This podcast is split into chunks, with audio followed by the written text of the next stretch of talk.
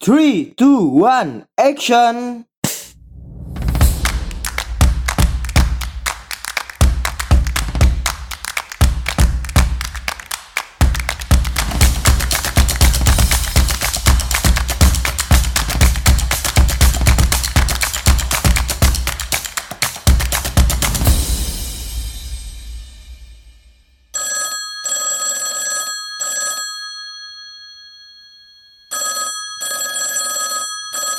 Halo, selamat datang kembali di Pod by MA, tentunya di program Anak Komunikasi.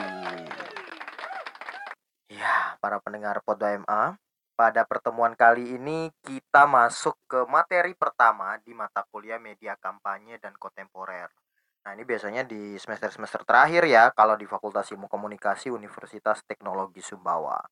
Nah, ini menjadi salah satu mata kuliah yang cukup menarik karena kita membahas tentang salah satu media kampanye ya. Kenapa saya bilang salah satu? Karena dia khusus membahas tentang kontemporer. Nah, tetapi kalau kita ingin membahas tentang kontemporer, perlu juga kita mengetahui media kampanye-kampanye yang lainnya yang dulunya mungkin ya hampir sama kayak media baru gitu ya. Kalau media baru itu berbicara tentang media yang kekinian, yang saat ini yang paling baru kayak gitu. Kalau saat ini ya internet.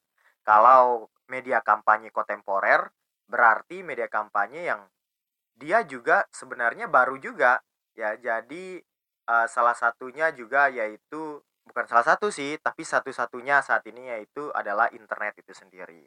Jika kita berbicara terkait media kampanye, berarti ada banyak sekali media kampanye ya ada yang berupa teks-teks. Kalau zaman dulu pernah nonton filmnya Ji nggak?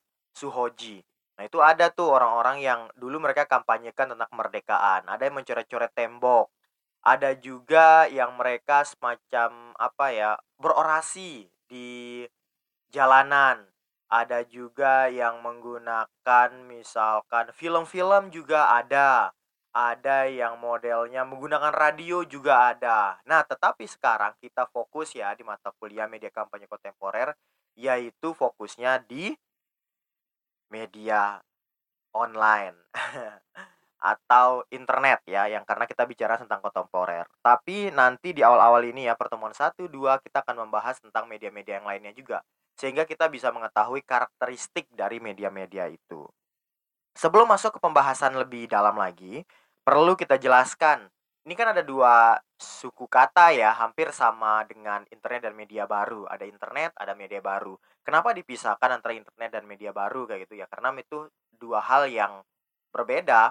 Internet bagian dari media baru saat ini, tapi kita nggak tahu ke depan ke depannya. Nah, kalau kita masuk ke kuliah media kampanye kontemporer, di situ ada media kampanye, ada satu. Kemudian ada kontemporer juga. Nah, tapi ini uh, bisa dipisahkan juga ya. Medianya dipisahkan kemudian kampanyenya dipisahkan kontemporernya juga dipisahkan. Yang pertama jika kita berbicara terkait media ini komunikasi banget ya. Kalau kita sudah bicara media yaitu medium. Tapi ada banyak juga sih orang yang belum memahami apa itu sebenarnya media. Nah media itu adalah ya tadi itu yang saya sebut kalau bahasa di komunikasi itu medium. Kalau medium itu berarti dia itu alat atau ruang yang dilewati ya oleh spektrum-spektrum lah gitu bahasanya. Nah, memang kalau di unsur komunikasi itu kan ada empat pembahasan ya. Ada komunikator, dia menyampaikan pesan melalui. Nah, ini kan pasti nih melalui media. Nah, kemudian disampaikan kepada kekomunikan. Maka media itu adalah sebenarnya suatu penghubung, suatu alat yang dia itu menyampaikan ya dia itu menyampaikan. Kalau kita berbicara ya spektrumnya itu ya udara gitu. Kemudian ya dari suara kita dari udara disampaikan. Kalau televisi ya jelas. Televisi ya kalau radio juga medianya ya radio. Kalau koran ya koran kayak gitu. Untuk yang disampaikan kepada halayak yang mengonsumsinya. Nah itu sebatas penjelasan tentang media yang banyak sekali orang yang mungkin secara ilmiah atau secara istilah itu dijelaskan agak susah kayak gitu ya. Nah, media itu jelasannya medium atau alat penghubung. Kemudian kalau kita berbicara kampanye, ya, ini juga ada banyak sekali orang-orang yang salah kaprah. Ada yang bilang kampanye itu menyampaikan sebuah informasi kepada masyarakat.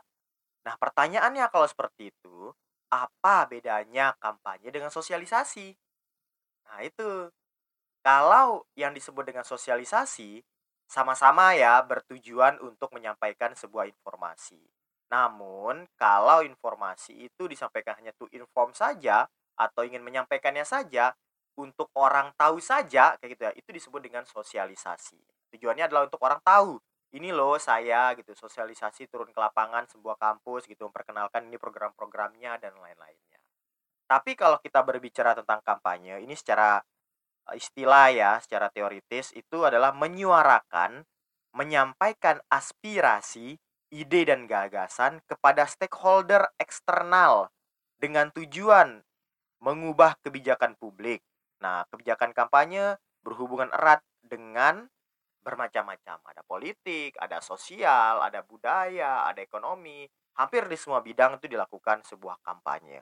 Nah, tadi ada beberapa kata-kata menarik dari penjelasan ilmiah dari kampanye itu sendiri. Yang pertama adalah menyuarakan, menyampaikan aspirasi, ide, dan gagasan. Nah, tetapi tujuannya sebenarnya itu untuk mengubah kebijakan publik. Nah, kebijakan publik ini jangan dianggap sebagai pemerintahan saja, tapi mengubah cara pandang seseorang.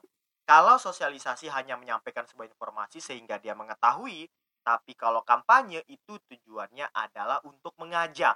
Nah, siapa yang diajak? Yang diajak adalah stakeholder.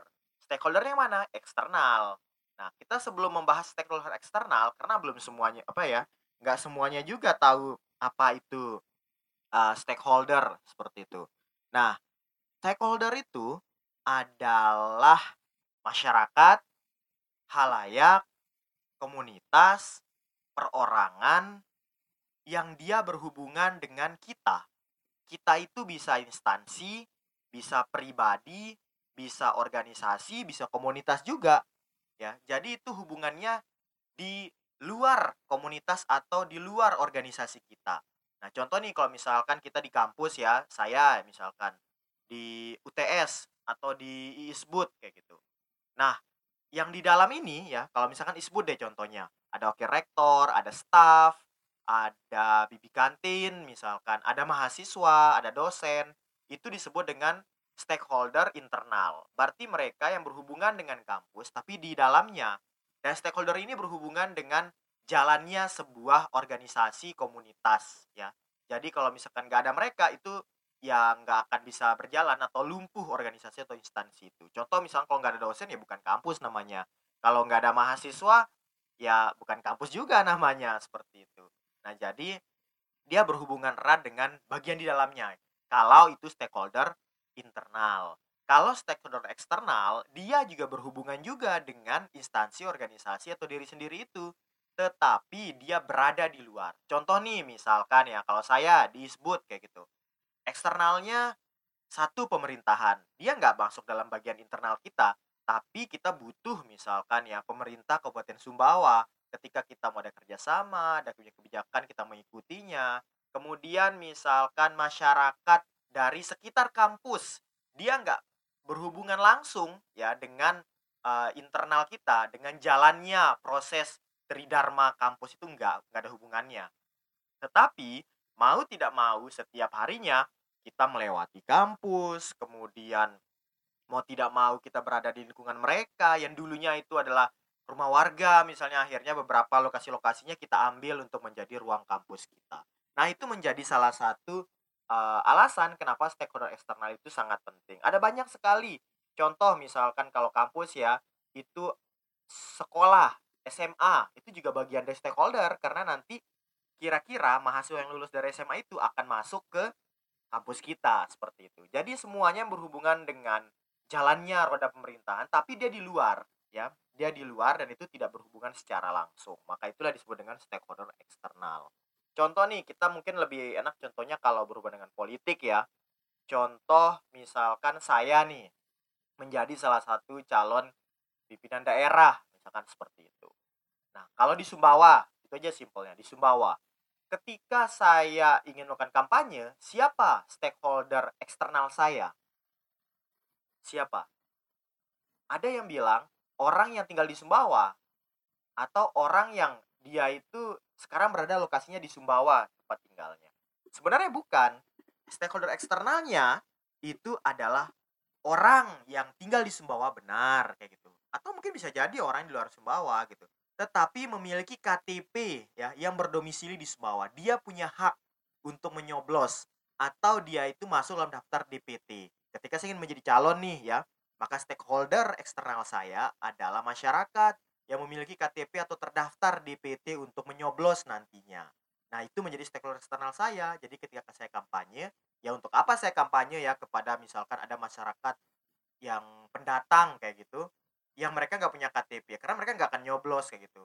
Nah, ini harus jelas, bukan bicara masalah apa ya sosial atau kebaikan dan lain-lain enggak ini bicara bicara masalah teorinya ya jadi kalau kita bicara terkait stakeholder eksternal maka dia yang langsung nanti akan berhubungan dengan kita tapi di luar dari kelompok kita. Siapa yang internal? Yaitu tim sukses saya. Kemudian misalkan ya tim-tim lapangan saya itu menjadi salah satu stakeholder internal saya. Nah ketika misalkan saya sudah menjadi ya seorang pemimpin daerah kayak gitu maka stakeholder eksternal saya berubah ya. Bukan hanya yang memiliki KTP saja, tapi sudah seluruh masyarakat yang ada di Sumbawa itu menjadi stakeholder eksternal saya karena saya sudah menjadi pemimpin daerah misalkan seperti itu. Nah, jadi jelas ya yang disebut dengan stakeholder eksternal itu ketika kita atau orang tersebut berhubungan langsung dengan tujuan kita. Kita maunya apa, apa yang akan kita sasar dan dia berhubungan langsung dan dia bisa menjadi salah satu orang yang menentukan juga kira-kira jalannya, lancarnya, kemudian menangnya sebuah instansi, organisasi atau diri sendiri seperti itu. Itu disebut dengan stakeholder eksternal. Kembali lagi ke kampanye. Nah, kalau kita berbicara masalah kampanye, jadi kesimpulannya itu saya organisasi atau instansi itu menyampaikan sebuah ide, sebuah gagasan, sebuah pikiran kayak gitu. Tetapi tidak hanya ingin menyampaikan aja informasi atau tidak hanya ingin biar mereka tahu saja, tapi mereka itu semuanya stakeholder eksternal itu ikut serta di dalam ya, ikut bagian menjadi pendukung saya nantinya, menjadi pendukung dari kampus, menjadi pendukung dari sebuah instansi atau organisasi. Maka itulah yang disebut dengan kampanye. Jadi nggak hanya menyampaikan informasi tapi menginginkan mereka itu ikut serta bergabung di dalamnya. Nah, ada banyak sekali ya pelaku-pelaku kampanye itu ada lembaga swadaya masyarakat atau LSM, NGO kayak gitu. Yang mereka itu biasanya spesifik. Ada NGO atau LSM perlindungan anak kayak ada LPA, ada forum anak kayak gitu ya. Kemudian ada yang lingkungan kayak Walhi, kemudian ada macam-macam gitu ya ada yang perempuan anak misalnya kayak LBH Apik kayak gitu jadi ada banyak sekali mereka itu yang lembaga yang non government jadi di luar dari pemerintahan langsung masyarakat yang memegangnya tetapi mereka itu independen dan dia fokus. Dia fokus. Kalau bahasa anak ya anak. Kalau bahas masalah perempuan ya perempuan. Kalau bahas lingkungan ya lingkungan. Biasanya sih yang sesuai dengan hobi minat yang mereka ingin suarakan. Biasa itu salah satunya apa ya yang menjadi bagian dari LSM Kemudian selanjutnya ada pemerintahan juga. Contoh misalkan pemerintah mengampanyekan pemerintah NTB ya contohnya itu uh, zero waste seperti itu. Mereka mengkampanyekan dari baliho, kemudian dari ketika rapat-rapat atau sambutan gubernur atau pimpinan-pimpinan disampaikan untuk tidak menggunakan plastik atau misalkan akhirnya dampaknya ketika ada acara itu gelas gelas-gelas itu sudah kaca semua, udah nggak ada yang berbahan plastik lagi. Itu menjadi bagian salah satu kampanye dan uh, apa ya aplikatifnya dari kampanye itu sendiri. Ada juga organisasi instansi komersil kayak BUMN, kayak misalkan dari perusahaan-perusahaan itu juga mereka melakukan kampanye. Misalkan kayak hotel-hotel, mereka juga melakukan kampanye juga, misalkan kampanye tentang apa ya, tentang kebersihan, kerapian atau kerapian dari hotel dan lain-lain disampaikan oleh masyarakat. Misalkan waktu saya dulu itu eh, S1 ada mata kuliah table manner lah waktu itu dari sub bagian mata kuliah di public relation. Nah, itu juga kita dikampanyekan juga cara berperilaku lah di meja makan seperti itu. Itu juga menjadi bagian dari kampanye. Kemudian ada banyak sekali kasus-kasus yang pernah terjadi di Indonesia yang kalau misalkan pemerintah tadi contohnya ya yang zero waste Kemudian ada LSM. Kalau seperti Walhi itu udah hampir semua bagian dari programnya itu itu adalah kampanye. Kampanye untuk lingkungan, menjaga lingkungan, menjaga hutan dan lain-lain. Kemudian ada juga perorangan. Kalau perorangan tuh ada, misalkan kalau tidak salah ada yang pernah demo dari Surabaya waktu itu berjalan kaki ke Jakarta untuk mengkritik ya salah satu pimpinan partai waktu itu harus bertanggung jawab terhadap Luper Lapindo. Jadi dia berjalan kaki waktu itu mengkampanyekan bahwa harus ada tanggung jawab seperti itu. Bisa juga perorangan melakukan kampanye. Nah, yang saya jelaskan tadi rata-rata kampanyenya itu adalah konvensional. Ada yang langsung turun ke lapangan, ada yang menggunakan selebaran-selebaran, ada yang mereka berkomunikasi misalkan via televisi dan lain-lain, koran ya, seperti itu juga. Nah, tetapi pada pembahasan selanjutnya nanti kita akan fokus pada pembahasan media kampanye menggunakan internet. Apa-apa saja, kemudian bagaimana contohnya akan kita jelaskan di pertemuan selanjutnya. Tetap di Pod by MA, tentunya di program Anak Komunikasi. Yo.